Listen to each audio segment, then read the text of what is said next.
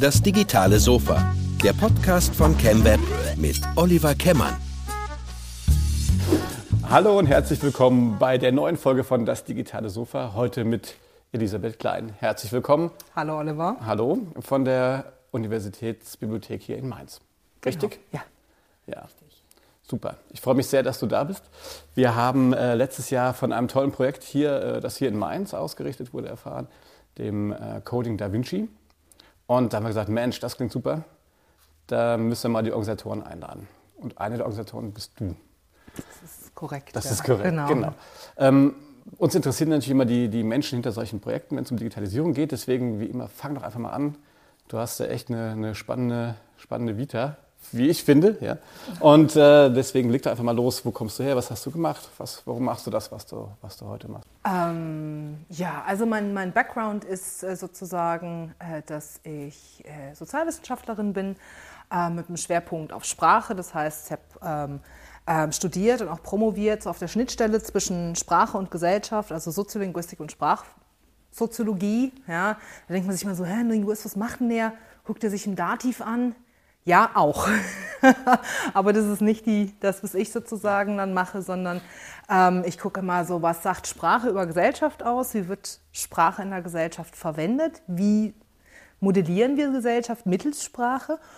Und ähm, habe im Studium schon angefangen, ähm, im Bereich Printmedien unterwegs zu sein. Das heißt, ich habe parallel in der Unibibliothek in Mainz gearbeitet, äh, in, äh, Entschuldigung, in Mannheim. Meine Alma Mater ist die Uni Mannheim ja, und habe dort gearbeitet und parallel auch noch in einem kleinen Nischenverlag und so. Und dann war relativ klar, dass es in diese Management-Ecke gehen soll. Ähm, aber halt eben so, dass ich auch alles miteinander einigermaßen verbinden kann. Und äh, bin dadurch auch zur Informationswissenschaft gekommen. Das ist sozusagen das zweite Standbein, das mich dann letztlich auch hier nach Mainz äh, getrieben hat, ja, ähm, oder gebracht hat vielmehr.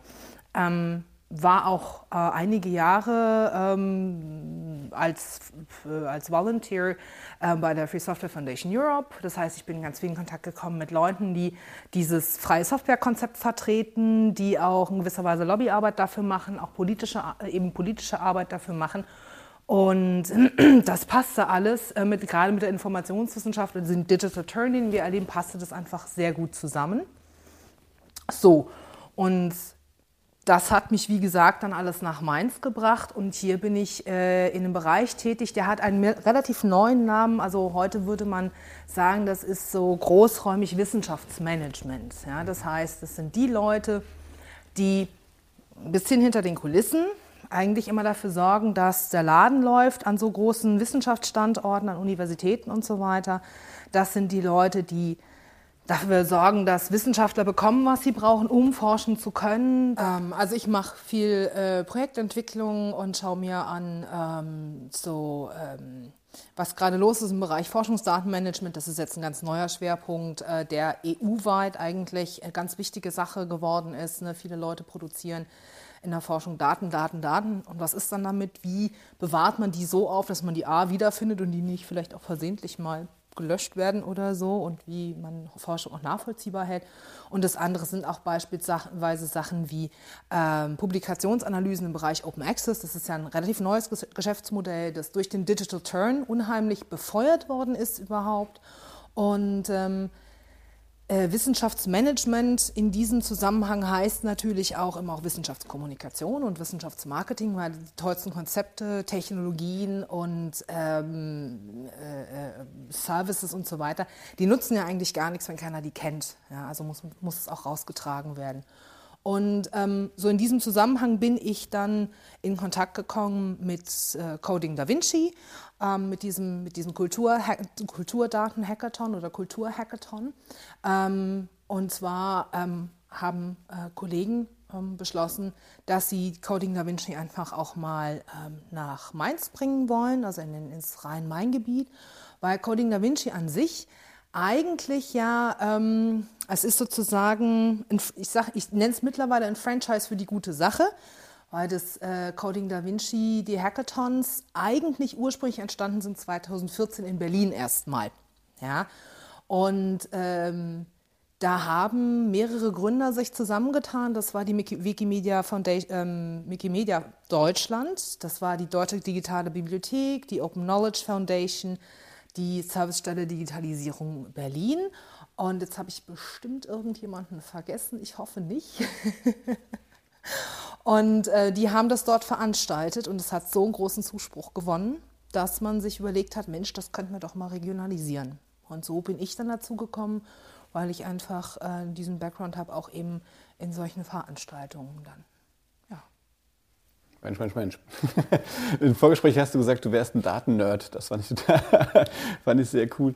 Ähm, das heißt, äh, ich habe ja immer noch diese wahrscheinlich sehr äh, altertümliche Vorstellung in der Bibliothek, da stehen tausend Bücher rum. Ich äh, laufe jeden Tag mit Schraubwege durch, genau. ja, genau. Äh, da hast du mich nur müde angelächelt. Nee, aber es geht momentan wirklich um Datenhandling, richtig? Also vielleicht kannst du da einfach auch noch mal ein bisschen was erklären. Also ich glaube, die Leute da draußen haben immer noch wahrscheinlich echt ein sehr altertümliches, äh, eine altertümliche Vorstellung, was in Bibliotheken funktioniert und wie das geht. Also ja, genau. Ähm, also Bibliotheken sind ja nicht nur Bücherspeicher oder so, sondern mhm. das sind ja auch Arbeitsorte und das sind zunehmend ja auch Arbeitsorte, wo ganz viel digital gearbeitet wird und gearbeitet werden muss. Und die sind vor allem natürlich auch ähm, somit die äh, für so Wissenschaftsstandorte immer ganz, ganz große Informationsdienstleister auch mal. Das heißt, ähm, klar, was man sieht, ist, wenn man in eine Bibliothek reinkommt, da sitzen Leute über Büchern. Was man in der Regel aber nicht so sieht, sind die ganzen E-Books, die natürlich auch irgendwoher beschafft werden müssen. Die Lizenzverträge müssen betreut werden und so weiter und so fort. Ähm, das bedeutet aber auch, wenn ich ein Buch suche und es ist gar nicht bei mir in der Bibliothek, sondern irgendwo anders, dann gibt es ein großes Verbundsystem mit Millionen und Millionen und Millionen von Datensätzen, das mir nachweist, wo kriege ich das Buch her.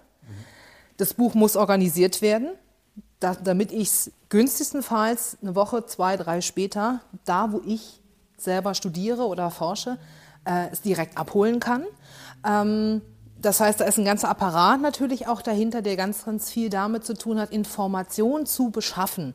Wir sind also Informationsbeschaffer und das, diese Information kann gedruckt sein auf, in, in, Büchern, auf Karten, das kann auf CDs und DVDs sein.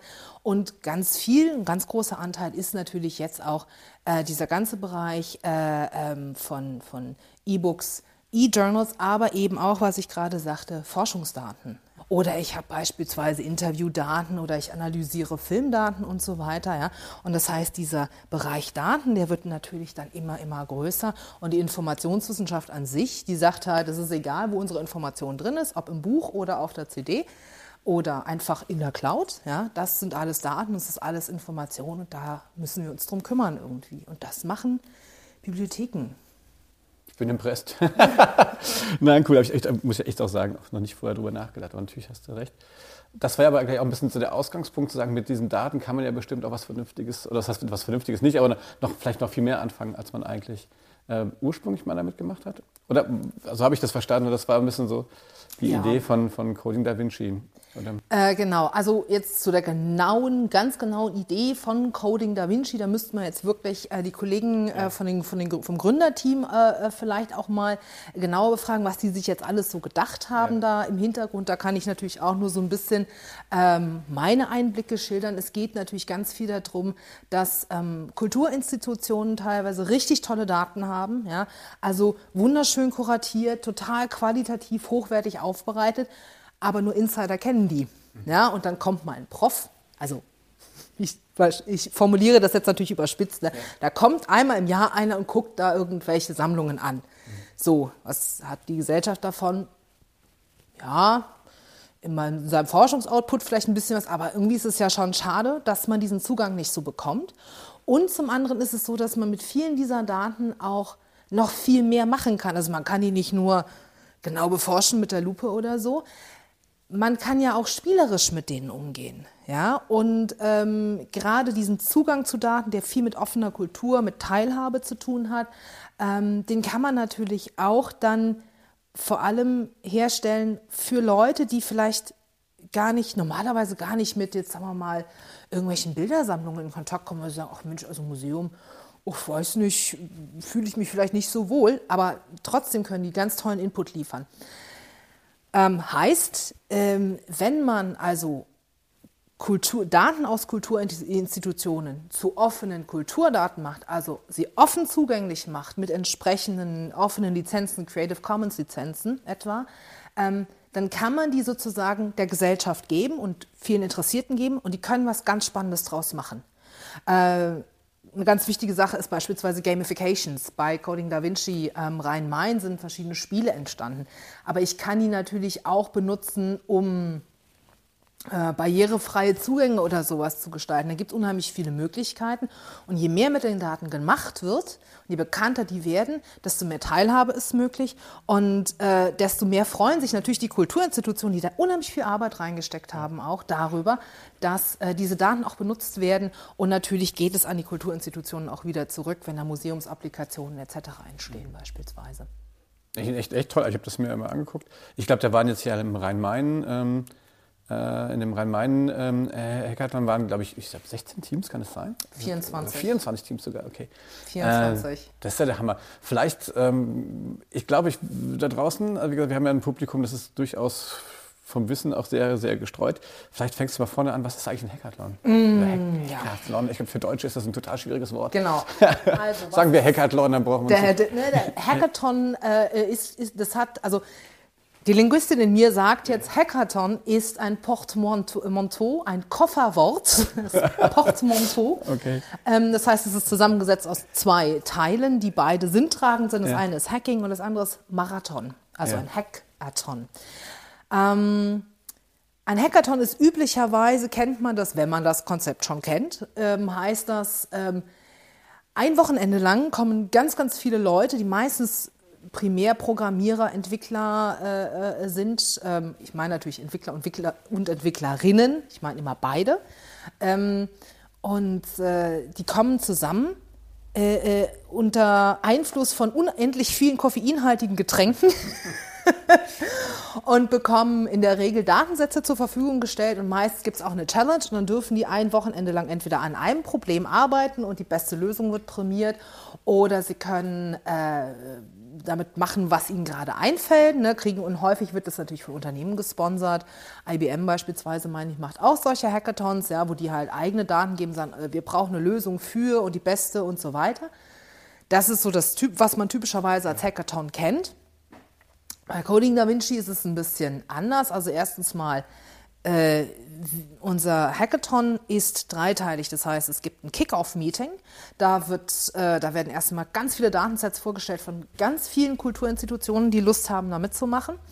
Ähm, dann werden vor allem Ideen gepitcht. Ja, dann, dann, finden sich die Teams auch erst, die kommen nicht fix und fertig als Teams, sondern die finden sich dort vor Ort zusammen. Das heißt, die kennen sich teilweise auch. Genau, da, da arbeiten interessanterweise völlig Fremde miteinander ja. zusammen plötzlich und vor allem auch in, einer engen, in einem engen Kontakt mit den Kulturinstitutionen, deren Daten sie verwenden und auch im engen Kontakt häufig mit dem Veranstalterteam. Und ähm, äh, ja, dann werden halt Ideen gepitcht. Ja, und ähm, dann finden sich diese Teams und dann gibt es äh, eine Sprintphase und die ist eben nicht dieses Wochenende, sondern die ist, ich glaube, mindestens fünf Wochen, fünf mhm. bis neun Wochen teilweise kann okay. die dauern, je nach Coding Da Vinci Hackathon. Ähm, und in der Zeit wird designt, gecodet, äh, getestet, äh, ähm, dann werden natürlich auch die Präsentationen dafür gemacht und dann gibt es äh, als dritten Teil sozusagen eine Preisverleihung, wo das Ganze präsentiert wird, prämiert wird von einer Jury, die aus verschiedenen Bereichen der Fachcommunity kommt, aus Leute aus Design, aus äh, Kunst. Äh, ähm, wir hatten auch jetzt äh, in, in, in, in, in der Jury äh, also Personen, die im Bereich Geisteskultur und Kunstwissenschaft forschen und so weiter und natürlich auch aus der Informatik, aus der Applikationsentwicklung.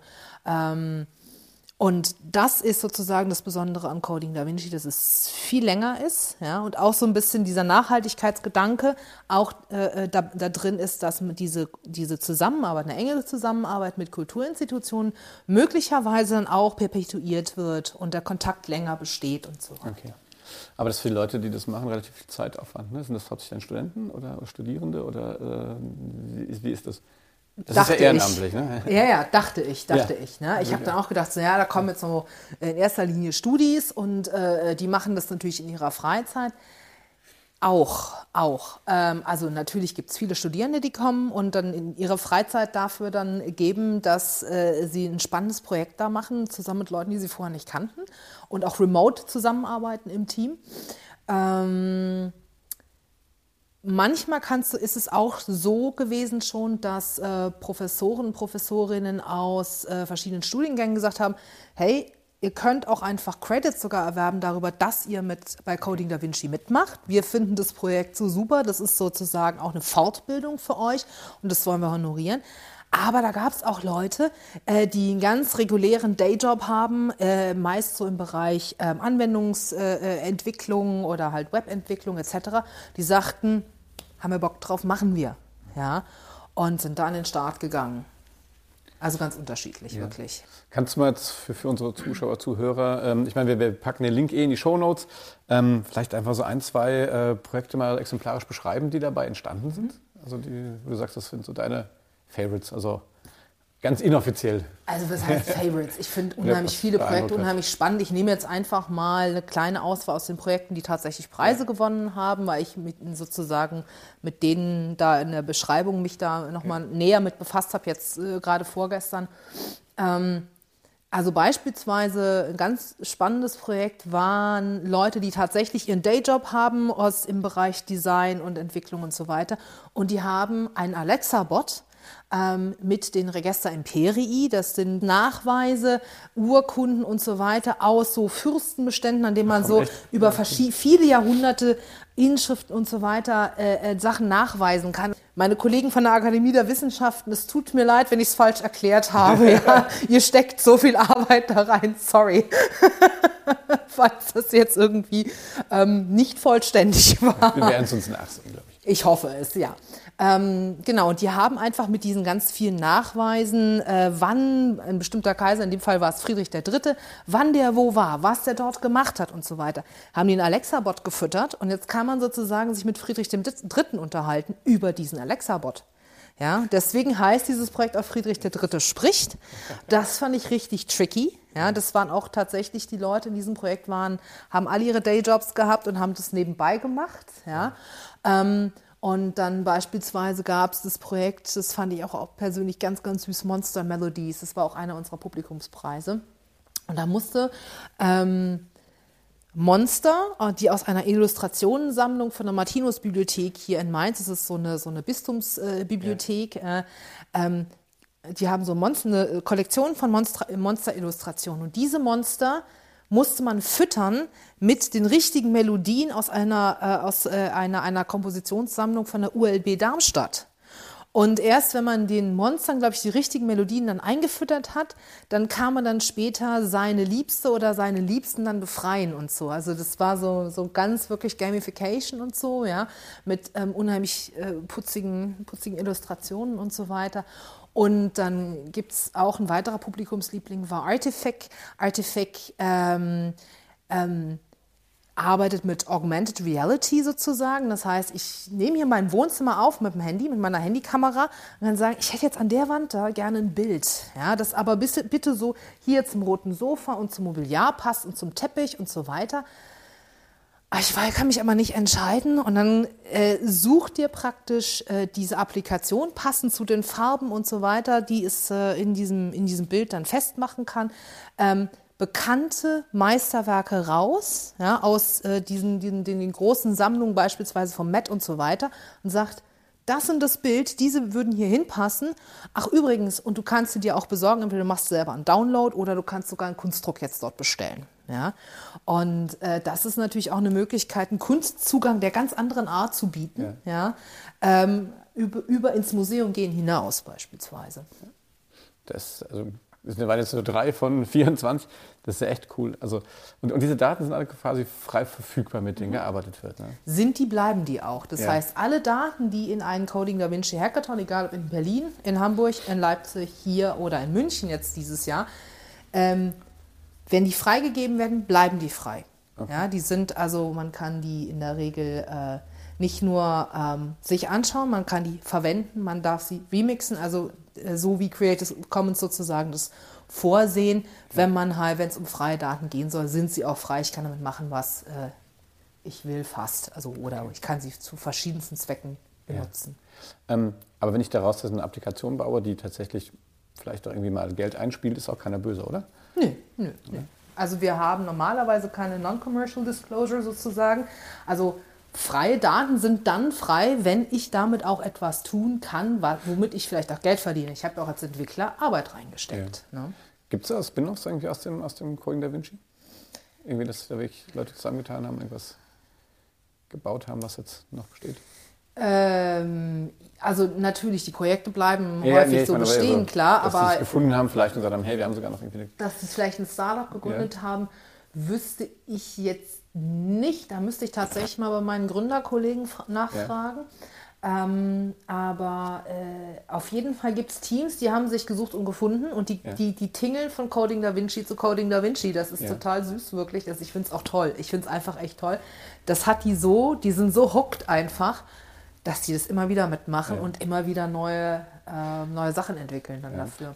Dieses Format gibt es, vielleicht erklärst du mal kurz, wie das, wie das es gibt regionale äh, quasi äh, äh, Veranstaltungen. Vielleicht erklärst du mal kurz, wie das auch, was jetzt dieses Jahr vielleicht noch ansteht oder so, dass man so einen kleinen Ausblick mhm. hat. Wenn man mitmachen will, wie, wie geht das? Also vielleicht kannst du da mal ein bisschen ähm, also wie ich äh, eingangs mal sagte, äh, 2016, nee, Entschuldigung, 2014 fand ja. der erste in Berlin statt, hat einen großen Zuspruch gekriegt, immer wieder. Und dann hat man gesagt, Mensch, wir machen mal das so ein bisschen regionaler auch, sodass die Leute nicht von Nürnberg nach Berlin nur, nur fahren müssen, einmal im Jahr, um da mitmachen zu können, sondern wir machen das ein bisschen zugänglicher.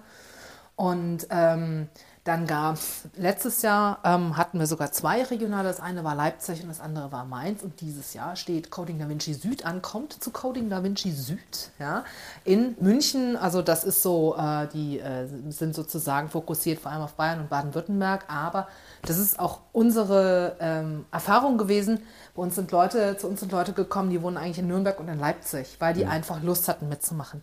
Mitmachen ist total einfach. Also man geht auf äh, die Homepage ähm, www.codingdavinci.de und dann gibt es so einen kleinen Reiter Events und dann kann man sich sozusagen das Event, nächsten, die nächsten Events angucken, gucken, gibt es was in meiner Nähe und kann sich dann auch anmelden dort. Ja. Die Anmeldung ist kostenlos ähm, und äh, äh, also da kommen immer so von, was weiß ich, 90 bis 150, 200 Leute, je nachdem und so. Ja, und äh, es ist eine wuselige Veranstaltung, hohes Tempo, ähm, ja. ziemlich innovativ auch und macht, glaube ich, unheimlich viel Spaß. Kann man da nur zugucken? Hatten wir auch Leute. Ist natürlich ja, schade. Ne? Ist natürlich schade, wenn ja. man nur zugucken, aber es gibt ja auch Leute, die sagen so, hm, ich weiß jetzt nicht, was kann ich jetzt selber dazu beitragen. Man kann doch einfach mal reinschauen und sagen, vielleicht auch, ich bin, was ich auch überlebt, äh, erlebt habe schon, äh, waren Leute, die sind im Bereich Journalismus tätig gewesen, haben gesagt, ich will mir das mal angucken. Ich finde das total spannend, beispielsweise, oder wie du hier im Bereich Digitalprojekte unterwegs bist, ne, Digital Turn und so weiter. Ich, gesagt, ich will mir mal angucken, was, das, was hier so los ist ja. und ich möchte das auch vielleicht in die Welt hinaustragen, ja. was ich hier so sehe. Ja, kann man natürlich auch machen, klar. Wissenschaftsmarketing. Oh, Wissenschaftsmarketing, Kulturmarketing, also ja. da gibt es einfach unheimlich viele Anschlussmöglichkeiten. Ja. Kann ich denn, äh, ähm, wie, wie, ist das, wie ist das finanziert, das Projekt? Darf man das, ist das eine blöde Frage? äh, müssen wir die wegpiepen? Mm, äh, nee, ja. Sucht ihr Sponsoren noch oder ja, so? Also, also kann man sich da engagieren, aber als Unternehmen hören ja auch viele Unternehmen Ja, zu. genau. Also wir ja. hatten auch natürlich, äh, wir hatten Unternehmenssponsoren, beziehungsweise ähm, wir hatten einen Unternehmen, das uns tatsächlich gesponsert hat mit äh, einem konkreten Betrag. Ja. Ähm, wir haben viel auch Unterstützung einfach so bekommen, so von anderen äh, Kultureinrichtungen, beispielsweise der, ähm, das Landesmuseum Mainz. Da haben wir dann die, ähm, die Preisverleihung gemacht. Und mit der Unterstützung vom Landtag Mainz gegenüber, der uns sozusagen das, äh, die Möglichkeit äh, gegeben hat, unser, äh, über ihren Internetanschluss unser, Inter unser, unser Wi-Fi zu pimpen. Ja. Mhm. Und äh, wir sind ganz, ganz viel natürlich auch auf Unterstützung angewiesen. Beispielsweise ähm, haben äh, auch Unternehmen und den, den Cloud-Speicher für die Daten und die Projekte, damit mhm. man die halt ähm, ähm, äh, irgendwo runterladen kann. Die Sachen äh, haben das einfach mal so gesponsert und so, ja. Und äh, weil natürlich so eine Veranstaltung ist nicht billig und vor allem kostet es das, was am meisten kostet, ist tatsächlich die Arbeit, die man reinsteckt im Sinne von Personal, die Zeit, ja, mhm. die man halt irgendwie aufwenden muss dafür. Mhm. Ja. Deswegen Sponsoren ja. immer gern genommen, ja. Einfach auf der Webseite sich einfach auch melden. Man kann einfach dann, Kontakt aufnehmen ja. normalerweise ähm, zu entweder zu den Gründern oder zu okay. den oder die Regionalbüros quasi. Genau oder zu den Regionalen, je nachdem was gerade so ansteht ja. und was man in der Ecke hat sozusagen auch. Ähm, ihr habt, das fand ich sehr schön, ähm, auf eure, ich muss es ablesen, in, in, der, in der Pressemeldung stand, wir wollen Kulturinitiativen ähm, beim digitalen Wandel unterstützen. Das ist ja echt ein, ein toller Purpose eigentlich. Ne? Ähm, wie das heißt, es ist ein Franchise für die gute Sache. ja, nein, weil im Prinzip ist das natürlich. Ähm, wie, wie sind denn da so die ersten Ergebnisse? Also wie ähm, könnt ihr schon sehen, also was, was haben davon auch die, die, die Kulturinitiativen schon, schon aufgenommen? Haben die daraus schon gelernt? Also hilft denen das? Und wenn wer wie? Also mal so die andere Seite, klar, ich verstehe das für die Leute, die den, den, den Hackathon mitmachen, mhm. die Entwickler, die finden das nicht cool, da gibt es coole Projekte, aber was lernen denn die, die Institutionen? Also wie weit äh, erreicht ihr denn euer Ziel? Unterstützt ihr die äh, schon jetzt sichtbar? Also ähm, ja, äh, natürlich ist es so, dass man auch mal nachschauen kann, so hey, wer hat denn hier jetzt sozusagen Datensets zur Verfügung gestellt und ja. so. Das ist eine Frage von Sicht, die, diese, diese Kulturinstitutionen sichtbar zu machen. Ja. Ähm, wir haben eine relativ große Bandbreite. Wir haben die Kulturinstitutionen, die einfach sagen, ach, wir haben hier super aufbereitete Daten und hier habt ihr den Zugang zu unserem FTP-Server, ladet euch einfach alles runter, was wir da, äh, äh, da haben. Ja? ja. Und dann ist es easy. Ja? Äh, das sind meistens Kulturinstitutionen, bei denen es mehr darum geht, irgendwie, dass sie sich darüber freuen, wenn man äh, ihnen sie da äh, sozusagen dabei unterstützt, ihre Daten bekannt zu machen. Ne? Also einerseits, dass man, dass ja. man da sind wir wieder bei dem Marketing-Aspekt dabei, ähm, dass man äh, Leuten den Zugang verschafft darüber, dass man einfach sagt, hey, da gibt's was, ja, mhm. und dass man die, diese Sachen kennenlernt, hautnah sozusagen. Ähm, und dann haben wir eine große Bandbreite und am anderen Ende dieser oder dieses Kontinuums sind natürlich Kulturinstitutionen, die sagen, hey, das mit dem Digitalisieren, wir finden das schon super, aber wir haben entweder nicht die Leute oder nicht das Know-how, ja, wie man das jetzt gut macht mit unseren Daten. Und natürlich fangen wir die auch ab ja, und versuchen die auch, wo es geht, zu unterstützen, indem wir ihnen auch einfach erklären, einerseits, ähm, wie kann man mit diesen Daten umgehen, wenn man sie digital digitalisiert, digital macht, in den digitalen Raum bringt, was muss man beachten und so weiter. Und natürlich geht es auch häufig darum, ähm, erstmal ein bisschen aufzuklären, auch darüber, was bedeutet das denn rechtlich, wenn ich, wenn ich Kulturdaten ja. eben öffne? Dass es nicht heißt irgendwie, oh, jeder kann die nehmen und machen damit, was man will, äh, was er will und man sieht uns gar nicht mehr und obwohl wir so viel Arbeit und so weiter und so fort. In erster Linie ist es ja mal so, dass äh, man diese Daten sozusagen mit einem gewissen Grundvertrauen in die Öffentlichkeit, in den öffentlichen Ra mhm. Raum entlässt wiederum. Und ähm, ich glaube, es ist auch nie passiert, dass irgendwelche, diese Daten in irgendeiner Form benutzt wurden, wo der, wo der Datengeber gesagt hat, so, nee, Hallo, ja. haben wir, wollen wir nicht oder so. Ja. Ähm, also viel Vertrauensarbeit ist auch dabei. Ähm, mich interessiert immer, weil ich, ich glaube halt auch speziell, ähm, was du eben so beschrieben hast, ne? also wie sich da fremde Teams finden, dass, dass es eine ganz andere Form von Zusammenarbeit auch äh, in solchen Projekten gibt. Lernen die Institutionen vielleicht auch da so ein bisschen so eine Art Kulturwandel? Also dass die sagen, hey, äh, oh, guck mal, also vielleicht müssen wir da auch mal... Äh, kollaborativer werden, äh, auch mal uns mal fachfremde Meinung einholen. Findet da so ein Know-how-Transfer statt? Ich denke schon. Ja. ja. Ja, Also ich denke schon, weil ähm, häufig ist es ja auch so, dass man in diesem Kulturbereich, oh, das gilt ja für alle Branchen, man, yeah. ne, man, man sitzt immer so und, und kocht sein, sein eigenes Süppchen und man nimmt die Gewürze, die man kennt und so weiter. Und es ist natürlich auch so, dass dadurch ähm, einfach neue Kooperationen, neue Formen der Zusammenarbeit auch entstehen mhm. und neuer Input auch reinkommt in die Kulturinstitutionen. Wenn ja. ich beispielsweise so ein Projekt habe wie die Monster Melodies, ja, ähm, die dann sagen, ha, wir machen aus diesen und jenen Daten machen wir ein Spiel, ja, und dass man, das ist natürlich gerade im Bereich Museum, Museumspädagogik natürlich auch richtig spannend, mal ja. solche Sachen dann äh, auch vielleicht äh, für die eigenen Ausstellungen nochmal weiter zu nutzen und so weiter. Ähm, aber es geht natürlich auch um diese vertrauensvolle Zusammenarbeit in diesem, in diesem, in diesem ganzen Kontext mit Leuten, die ein, sagen wir, ein ganz anderes Mindset vielleicht auch mitbringen. Ne? Mhm. Ähm, wenn jetzt die, ähm, wenn ich jetzt, sage ich mal, ich habe gesehen, auf der Webseite, die Daten kann man auch sich dort angucken, also die, die zur Verfügung gestellt werden. Das heißt, kann ich auch mit den Daten außerhalb dieser Hackathons arbeiten? Also wenn ich jetzt eine Idee hätte oder sag ich Sie sind frei, genau. Okay. Das ist ja das, ist ja das worum es bei den offenen Daten geht, dass ich ja, ja sagen kann, ah, ich wollte, das haben wir auch schon gehabt, dass Projekte dann sagt, Mensch, eigentlich wollten wir noch, ah, wir haben noch so eine tolle Idee. Ja. Dann machen die das einfach. Ja. Cool. Was ist so das, das Ziel auf die nächsten zwei Jahre? Gibt es noch mal einen Rhein-Main? Also rotiert das oder war das jetzt erstmal eine, eine einmalige Geschichte hier? Nee, also es wird äh, sicherlich nochmal ein Coding Da Vinci Rhein-Main geben. Ähm, wann, weiß ich jetzt nicht genau. Es hängt so ein bisschen auch äh, ab von den, von den, von den äh, Kollegen, die sich da auch nochmal engagieren wollen ja. und so weiter. Ja. Ähm, aber es wird auf jeden Fall jetzt, also ich habe auch schon ähm, Kontaktanfragen bekommen von Personen, die halt schon sagten, ah, wir sind in den und den Ecken, meinetwegen NRW und so weiter. Wir überlegen uns das auch und ah, ja.